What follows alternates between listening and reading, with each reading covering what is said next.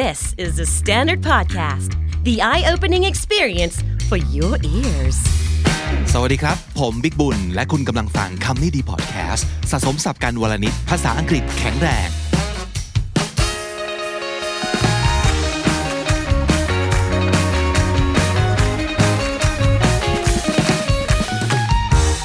คุณผู้ฟังครับ เช้าวันจันทร์แบบนี้น่าจะมีคนประมาณ 3 ประเภท 1. เฉยๆ ไม่ได้รู้สึกอะไรเป็นพิเศษนะครับ 2. แฮปปี้จังเลย จะได้ไปทำงานแล้วเสาร์อาทิตย์นี่แบบคิดถึงออฟฟิศสุดๆนะครับ และแบบที่3ก็คือคนที่แบบไม่อยากตื่นมาเลย หรือว่าจริง ๆ อยากตื่นมาแต่อยากนอนอยู่บนเตียงทั้งวัน ไม่ไปทำงานได้ไหม คุณเป็นคนประเภทไหนครับ จริง ๆ แล้ว การที่เรามีความรู้สึกว่า อยากเลิก อยากออก ไม่อยากทำในสิ่งที่ทำมาทุกวันต่อเนื่อง การมาพักหนึ่งแล้ว เพราะว่ามันไม่ไหวแล้วมันไม่มีความสุขเลย อันนี้เป็นความรู้สึกที่น่าจะเกิดขึ้นกับทุกคนได้เป็นปกตินะครับ แล้วก็อาจจะมามาไปไปบางจันทร์จะรู้สึกเยอะหน่อย บางจันทร์ก็ไม่ได้แย่ขนาดนั้นนะครับ คุณเป็นคนแบบนี้หรือเปล่า ซึ่งมีความรู้สึกนี้เกิดขึ้นบ่อยจน เริ่มสงสัยแล้วว่า เอ๊ะ หรือจริง ๆ แล้ว เราควรจะออก หรือควรจะเลิก ควรจะหยุด ในสิ่งที่เรากำลังต้องไปทำมันทุกวันจันทร์ถึงศุกร์แบบนี้นะครับ เรามา take a test กันไหมมันมีควิสบางอันนะครับที่สั้นๆเองน่าสนใจ ผมไปเจอจากเว็บที่ชื่อว่า positivesharing.com นะครับคำถามก็คือ should I quit my job คุณควรจะลาออกจากงานที่คุณทำอยู่ตอนนี้ดีหรือเปล่า เอ๊ะ เป็น topic ที่เหมาะสมกับการคุยกันในเช้าวันจันทร์หรือเปล่า แต่ผมว่านะอย่างน้อยนะ ความรู้สึกที่มันหงุดหงิด นะความรู้สึกที่รู้สึกมันไม่ happy ไม่เต็มตื้นมันตื้อๆอยู่เนี่ยมันอาจจะบอกอะไรสักอย่างได้ อย่างน้อยเช็คกับตัวเองดูก่อนนะครับ ว่าความรู้สึกนี้มันมีอะไรซุกซ่อนอยู่มากกว่าที่เราคิดหรือเปล่านะครับ Quitting is one of life's major decisions and not one you should take lightly เขาว่า take something lightly ก็คือไม่ไม่ได้ซีเรียสอะไรกับมันมาก เล่นๆไม่จริงจังนะครับ เพราะฉะนั้นความรู้สึกของการแบบ เลิกดีไหมวะเนี่ยไม่ควรจะคิดขึ้นมาเป็นเรื่องเล่น ๆ ตลอดเวลา เพราะว่าพอมันสะสมไปเยอะ ๆ แล้วเนี่ยมันจะมีความรู้สึกเป็นนกาทีฟนะฮะเพราะฉะนั้นถ้าเกิดจะคิดจะเลิกคิดจะออก มันควรจะต้องคิดอย่างจริงจัง และไม่อยากให้เกิดความรู้สึกนี้บ่อยเกินไปนะครับ Here is a simple test that might give you an indication of whether it's time to quit ลองมาดูสิครับว่าควิสนี้นะครับสั้นๆเอง 10 ข้อจะช่วยให้คุณตัดสินใจ ได้หรือเปล่าว่าต้องออกหรือยังอยู่ต่อไปนะครับ ข้อหนึ่งเอ่อตอบแค่ว่า yes or no นะฮะ yes กับ no สองอย่างหนึ่งคือ I've been feeling pretty bad at work most mornings I've wished that I didn't have to go คำถามเหมือนที่ผมถามไปต้นรายการเลยครับว่า ส่วนใหญ่แล้ว ไม่ต้องแค่เช้าวันจันทร์นะครับ ทุกๆ เช้าเลย รู้สึกอย่างนี้หรือเปล่าว่า ความรู้สึกตอนไปอยู่ที่ทำงานเนี่ย มันเป็นทุกข์แล้วก็เช้าเนี้ยไม่อยากไปเลยอ่ามีจำนวนเช้าแบบนี้มากมายแค่ไหน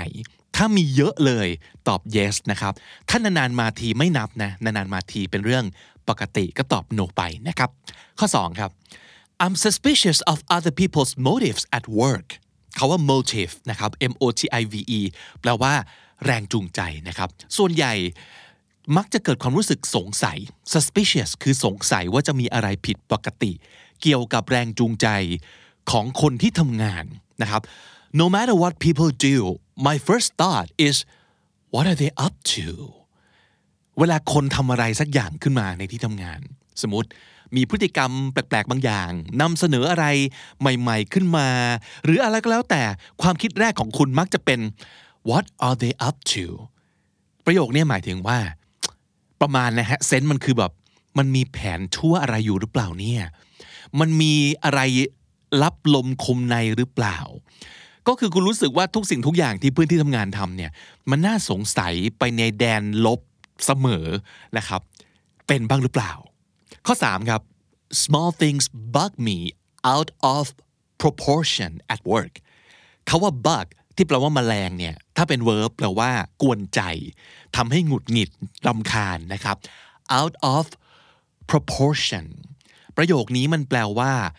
เวอร์เกินจริงนะครับ จริง ๆ ต้นเหตุอาจจะมีอยู่แค่ 10 แต่แต่รู้สึกไปแล้วร้อยนั่นคือ out of proportion มันจะมีสำนวน blow something out of proportion ก็คือพูดให้มันกลายเป็นเรื่องใหญ่ประมาณนี้ มีเรื่องที่ทำงานเล็กๆ หลายเรื่องเลย ที่ทำให้คุณรู้สึกไปแบบใหญ่โตนะครับ like someone taking up too much space in the parking lot เช่นสมมุติว่าในที่จอดรถในที่ทำงานเนี่ยมีคนแบบจอดรถไม่ตรงช่องแล้วก็เบี้ยวมากินเลนนิดนึง คุณก็หงุดหงิดทั้งวันแล้ว someone taking the last coffee without brewing a new pot หรือว่าคนกินกาแฟแก้วสุดท้ายไป แล้วเหยือกกาแฟก็หมดเกลี้ยง แล้วก็ไม่รู้จักเอาไปต้มแบบกาใหม่เอาไว้คนต่อไปอย่างเงี้ยคุณก็หงุดหงิดไปทั้งวัน or someone talking too loud in the next cubicle แค่มีคนคุยกันเสียงดังนิดนึงอยู่ในแบบคอก cubicle ข้างๆ เนี่ยก็หงุดหงิดไปทั้งวันแล้ว เป็นแบบนี้หรือเปล่า ถ้าใช่ก็ตอบ yes ได้เลยนะครับ ข้อ 4 ครับ I don't really care about anything at work things can go well or they can go badly for my workplace either way I don't really give a damn เขาว่า don't give a damn ก็คือช่างแม่ง ไม่แยแสไม่ใหญ่ดี ไม่ว่าบริษัทจะย่ำแย่อยู่ หรือว่าโอ้โครงการประสบความสำเร็จคนเฉลิมฉลอง อะไรกันเฉยๆ ไม่ยินดียินร้าย yes or no ข้อ 5 ครับ I have no friends at work they're mostly all jerks anyway กูรู้สึกว่าที่ทำงานมันไม่มีใครเลยที่สามารถจะคบกันได้อย่าง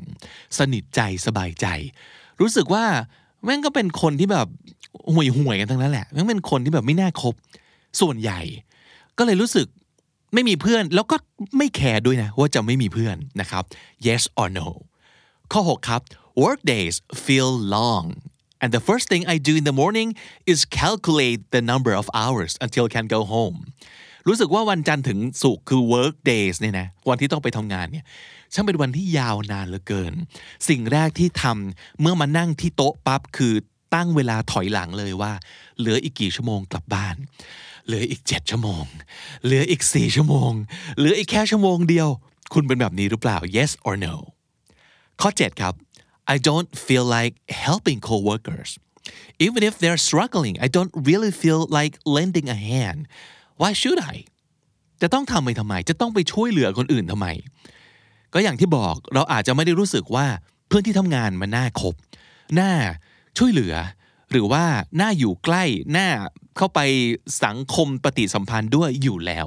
ก็เลยรู้สึกว่าไม่เห็นจะอยากช่วยเหลือใครเลยอะ ต่อให้เห็นอยู่ตามตาว่ามันกำลังลำบากเขากำลังทำอะไรไม่ได้มีปัญหาอยู่ ก็รู้สึกอืเดินผ่านไปดีกว่าไป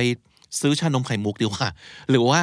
อะไรสักอย่างหนึ่งแต่แบบไม่อยากยุ่งกับคนที่ทำงาน ไม่อยากช่วยใครนะครับ ข้อ 8 ครับ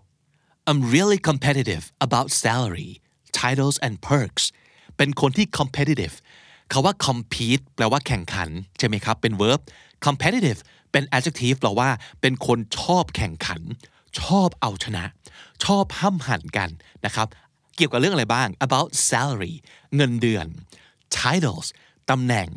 and perks คาว่า perks นะครับ p e r k s แปลว่า สวัสดิการนะฮะหรือว่าผลประโยชน์พิเศษอะไรบางอย่าง ซึ่งอาจจะไม่ได้อยู่ในเรื่องเงินเดือน ไม่ได้อยู่ในข้อตกลงระหว่างคุณกับบริษัท แต่ว่า พอทำงานนี้แล้วเนี่ยทำให้คุณได้ผลประโยชน์อื่น ๆ ไปด้วย เช่น สมมุติว่าอา พอมีเงินเดือนเท่านี้ตำแหน่งเท่านี้ คุณก็จะได้งบในการไป entertain ลูกค้าได้งบในการไปซื้อสมมตินะครับ หนังสือรายเดือนเพื่อมาเพิ่มพูนความรู้พิเศษนะครับ หรือว่าสิทธิ์ที่บริษัทจะส่งคุณไปสัมมนาอบรม หรือว่าไปดูงานต่างประเทศ หรือว่าสามารถใช้ที่จอดรถของผู้บริหารได้ สามารถใช้แบบคลับของออฟฟิศหรือว่า มีสวัสดิการในเรื่องเกี่ยวกับการดูแลเรื่องอกาแฟฟรีขนมฟรีอะไรประมาณนี้พวกนี้คือ perk เป็นสิ่งที่อาจจะไม่ได้สัญญาอยู่ในสัญญาอย่างเป็นทางการ แต่ว่าผลประโยชน์ที่ได้มากับตำแหน่ง หรือว่าการงานนี้เป็นต้นนะครับ คุณเป็นคนที่ห้ำหันนะครับแข่งขันกับคนอื่นเรื่องนี้คือซีเรียสมาก knowing that someone in a similar position is paid more than you or is promoted when you're not really eats at you ถ้าเกิดได้รู้ว่าคนที่ตำแหน่งเท่ากัน ได้เงินเดือนมากกว่านะครับหรือว่าได้รับการพิจารณาเลื่อนตำแหน่ง ในขณะที่เราติดแงกอยู่ที่เดิม หรือว่าได้ผลประโยชน์อะไรบางอย่างที่เราไม่ได้ ทั้งๆทที่ตำแหน่งงานเท่ากัน it really eats at you คาว่า eat at someone ก็แปลว่า มันจะคอยกัดกิน ความรู้สึกของเราทำให้เราหงุดหงิดเหมือนเป็นแบบหนามยอกอก ตลอดเวลา มีความรู้สึกที่แบบถูกกวนใจด้วยสิ่งนี้คือนั่นคือคาว่า eat at someone นั่นเอง คุณเป็นแบบนี้หรือเปล่า ข้อ 9 ครับ I spend Sunday night worrying about going back to work on Monday morning ทุกๆคืนวันอาทิตย์นะครับ จะรู้สึกเป็นทุกข์เศร้า ดาว ดิ่ง ตลอดเลย เพราะว่า พรุ่งนี้ต้องไปทำงานอีกแล้วเหรอนะครับ ความรู้สึกเนี้ยผมย้ำนะ มันอาจจะเป็นเรื่องปกติสำหรับคนทั่วไป แต่คุณรู้สึกแย่กับมัน เป็นพิเศษจนถึงขั้นที่แบบไม่ไหวแล้วอะหรือเราจะต้องไปหาหมอ กินยาแก้เศร้าหรือเปล่าสำหรับคืนวันอาทิตย์แบบนี้นี่มันมันเป็นทุกข์มากเลย ไม่อยากให้เช้าวันจันทร์มาถึงจริง ๆนะครับ มันต้องรุนแรงขนาดนั้นคุณเป็นแบบนี้หรือเปล่านะครับ และข้อ 10 สุดท้ายครับ I often procrastinate at work procrastinate ก็คือผัดวันประกันพรุ่งนะครับ I really honestly try to get some work done จริง ๆ ตั้งใจจะทำงานนะ อยากจะทำทุกอย่างที่หัวหน้าสั่งมาให้มันเสร็จเสร็จ but somehow ด้วยเหตุผลอะไรสักอย่างทำไมไม่รู้แหละ I never really get around to it เขาว่า get around to something หรือว่า to do something ก็แปลว่า ได้ทำสิ่งที่จังตั้งใจไว้ว่าจะทำนะครับ เช่น oh I meant to call you but I didn't get around to it เฮ้ยตั้งใจจะโทรหานะ แต่ว่าไม่ได้ไม่ได้โทรสักทีไม่ว่าจะด้วยเหตุผลอะไรก็ตาม นั่นคือเหตุผลของ get around to do something นะครับ I never really get around to it สิ่งที่ตั้งใจไว้ว่าจะทำไม่ได้ทำสักทีนะครับมัวแต่อะไรอยู่ก็ไม่รู้นะครับ งานก็เลยไม่เสร็จเหมือนกับจะเป็นแบบผัดวันประกันพรุ่งไปเรื่อยๆ or I only do it at the last possible moment and with a half-baked effort หรือต่อให้จะต้องทำจริงๆ ก็จะทำมันเมื่อ the last possible moment ก็คือเช่นงานนี้ต้องอาศัยเวลาในการทำหนึ่งวันเต็ม ก็จะทำแค่หนึ่งวันก่อน deadline หรือถ้างานนี้จะทำสำเร็จภายใน 3 ชั่วโมง ก็จะเป็น 3 ชั่วโมงในคืนสุดท้ายก่อนต้องส่งเช้าวันรุ่งขึ้น นั่นคือ the last possible moment and with a half baked effort เขาว่า half baked แปลตรงตัวตามรูปคำก็คือ อบแค่ครึ่งเดียว เหมือนกับเราอบขนมเค้กแต่อบแค่ครึ่งเดียวก็เอาออกมาแล้ว ความหมายมันก็คือประมาณว่าทำแบบครึ่งครึ่งกลางๆ ไม่ได้ตั้งใจ ไม่ได้คิดอย่างถี่ถ้วนรอบคอบทำลวกๆส่งๆให้เสร็จๆ นั่นคือ a half baked effort นะครับ10 ข้อนี้ out of 10 points the lower the better ทุกข้อที่คุณตอบ yes ให้ 1 คะแนนตัวเองนะครับ เพราะฉะนั้นเต็ม 10 เต็ม 10 นี้ คะแนนยิ่งน้อยยิ่งดี the lower the better แปลว่าปลอดภัยครับ คุณไม่ได้มีความรู้สึกว่าจำเป็นจะต้องขจัดความทุกข์อันนี้ด้วยการลาออก แต่ถ้าเกิดคะแนนสูงมาก อาจจะเต็ม 10สำหรับบางคน หรือว่า 7 8 9 ก็ไว้ใจไม่ค่อยได้นะ นั่นคือค่อนข้างต้องพิจารณาเรื่องลาออกแล้วก็เปลี่ยนงานด่วน หลาย ๆ คนจะไม่ชอบเขาว่าลาออกเขาว่าควิดเพราะมันดูเหมือนเราไม่มีความสามารถเรายอมแพ้ เพราะฉะนั้นอาจจะไม่พูดคาว่าลาออกไหม พูดคำว่า พาตัวเองไปอยู่ในที่อื่น ที่จะทำให้เรามีความสุขมากกว่า และมีความเจริญมากกว่า ออถ้าเกิดพูดแบบนี้ mindset ในเรื่องการ quit your job อาจจะเปลี่ยนก็ได้นะ อย่าไปคิดว่าเราพ่ายแพ้ แค่คิดว่าที่นี่ไม่ใช่ที่สำหรับเราแล้ว และเราต้องดูแลตัวเองครับ เราต้องรักตัวเอง รักในความก้าวหน้าของตัวเอง รักในความสุข ในทุกๆวันของตัวเอง จริงเหรอคุณจะยอมแบบเป็นทุกข์แบบนี้ทุกเช้าเหรอ และนี่คือทนมานานแค่ไหนแล้วครับ นานแค่ไหนแล้ว ถ้าสมมติเกิดนานๆมาทีอย่างที่ผมบอก ปกตินะไม่ใช่เรื่องแบบแปลกประหลาด ต่อให้เป็นคนที่รักงานของตัวเองมากที่สุด ผมกล้าพูดว่าผมรักงานตัวเองมากเลยแฮปปี้กับที่นี่มาก แต่มันยังมีบางเช้าที่ผมรู้สึกอย่างนี้เหมือนกัน บางโมเมนต์บางขณะ เป็นเรื่องที่เลี่ยงไม่ได้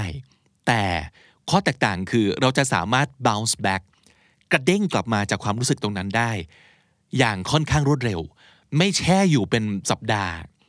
มันจะแบบเฮ้ย รู้สึกดิ่งแป๊บเดียวแต่พอไปได้เริ่มทำงานจริง ๆ เจอคนที่ทำงานจริง ๆ ที่เรารู้สึกโอเคด้วยแฮปปี้ด้วย มันก็กลับมาครับเอออันนี้อาจจะเป็นเรื่องปกตินะครับ แต่ถ้ายังไงก็ดำดิ่งไม่ยอมเด้งกลับขึ้นมา จากอีหลุมดำนั้นได้เลย อาจจะต้องทำอะไรสักอย่างแล้ว อันนี้เตือนเอาไว้ด้วยความห่วงใยนะครับย้ำอีกครั้ง การควิดไม่ได้แปลว่าการแพ้ นะครับหลายๆ คนอาจจะบอกว่า I never quit เป็นช่างเป็น value ที่ดีงาม แต่บางครั้งนะครับ การเลิกอาจจะแปลว่าการได้โอกาสใหม่ ๆ แล้วก็ความสุขใหม่ ๆ ในชีวิตก็เป็นได้ครับ ก่อนจะไปที่การสรุปสับในวันนี้มีข่าวมาฝากนะครับ ตอนนี้คำนี้ดีพอดแคสต์เปิด Facebook กรุ๊ปแล้วนะครับ ตั้งชื่อไว้ว่าภาษาดีชีวิตดี โดยคำนี้ดีพอดแคสต์ครับสำหรับ พวกเราชาวไทยนะครับที่สนใจแล้วก็ชอบใช้ภาษาอังกฤษ อาจจะมีปัญหานิดนึงก็คือ เราไม่มีเพื่อนในการใช้ภาษาอังกฤษด้วยกัน หรือว่าแชร์อะไรที่เราคิดว่าน่าสนใจ ด้วยการอย่างคนคอเดียวกันนะครับ และที่สำคัญที่สุดเลยครับ ทักษะที่หาโอกาสในการฝึกได้ยากที่สุด อย่างการพูดเนี่ยทางเราก็จะพยายามสร้างพื้นที่ ขึ้นมาในการใช้ภาษานะครับ เราจะพยายามมาหาเรื่องใช้ หาเรื่องพูดภาษาอังกฤษกัน ในกลุ่มกลุ่มนี้แหละครับ ใครรู้ตัวว่าเป็นคนพันเดียวกันนะครับมาจอยกันเลยนะครับ หรือถ้านึกออกนะครับว่า ใครที่คุณรู้จักเป็นคนแบบนี้เลยนะครับ ฝากชวนเข้ามาจอยกลุ่มด้วยนะครับ เดี๋ยวเราจะทิ้งลิงก์ไว้ให้ด้านล่างในช่อง description ย้ำชื่อกลุ่มอีกครั้งนะครับ ไปเจอกันที่นั่นนะครับ ภาษาดีชีวิตดี โดยคำนี้ดีพอดแคสต์บน Facebook ครับ สรุปสับที่น่าสนใจในวันนี้เอาไป 10คำเลยครับคำแรก take it lightly ก็คือเล่นเล่น ไม่จริงจังนะครับ นั่นคือ take it lightly motive แปลว่าเหตุจูงใจ หรือว่าแรงจูงใจนะครับ motive blow something out of proportion ก็แปลว่าทำอะไรให้มันดูเวอร์เกินเหตุนะครับ สาเหตุมีอยู่จิตเดียวแต่ว่าแสดงออกมาซะมากมาย นั่นคือ blow something out of proportion I don't really give a damn เป็นประโยคที่กำลังจะบอกว่ากูไม่สนช่างแม่ง ไม่ใยดี ไม่แยแส I don't really give a damn lend a hand ให้ยืมมือก็คือให้ความช่วยเหลือนั่นเองครับ lend a hand competitive คือชอบการแข่งขันครับ competitive perks ผลประโยชน์หรือว่าข้อดีบางอย่าง perks eat at someone ก็คือ to continually bother or worry someone ก็แปลว่าทำให้เราคอยหงุดหงิดกับเรื่องนี้ รัวๆ วนๆ ไปไม่มีที่สิ้นสุดสักที เป็นหนามยอกอกตลอดการนะครับ eat at someone get around to it get around to something get around to do something ก็แปลว่า ได้ทำในสิ่งที่ตั้งใจเอาไว้ว่าจะทำนะครับ get around to something half baked effort เป็นความพยายามในการตั้งใจทำอะไรแบบครึ่งครึ่งกลางๆ ไม่ใส่ใจไม่รอบคอบกับมันนะครับ half baked effort และถ้าติดตามฟังคำนี้ดีพอดแคสต์มาตั้งแต่ episode แรก มาถึงวันนี้คุณจะได้สะสมศัพท์ไปแล้วทั้งหมดรวม 4,585 คำและสำนวนครับ และนั่นก็คือคำนี้ดีประจำวันนี้นะครับ ฝากติดตามฟังรายการของเราได้ทาง YouTube Spotify และทุกที่ที่คุณฟังพอดแคสต์ ผมบิ๊กบุญวันนี้ไปก่อนครับ อย่าลืมเข้ามาสะสมศัพท์กันทุกวันวันละนิด ภาษาอังกฤษจะได้แข็งแรง สวัสดีครับ The Standard Podcast, eye opening for your ears.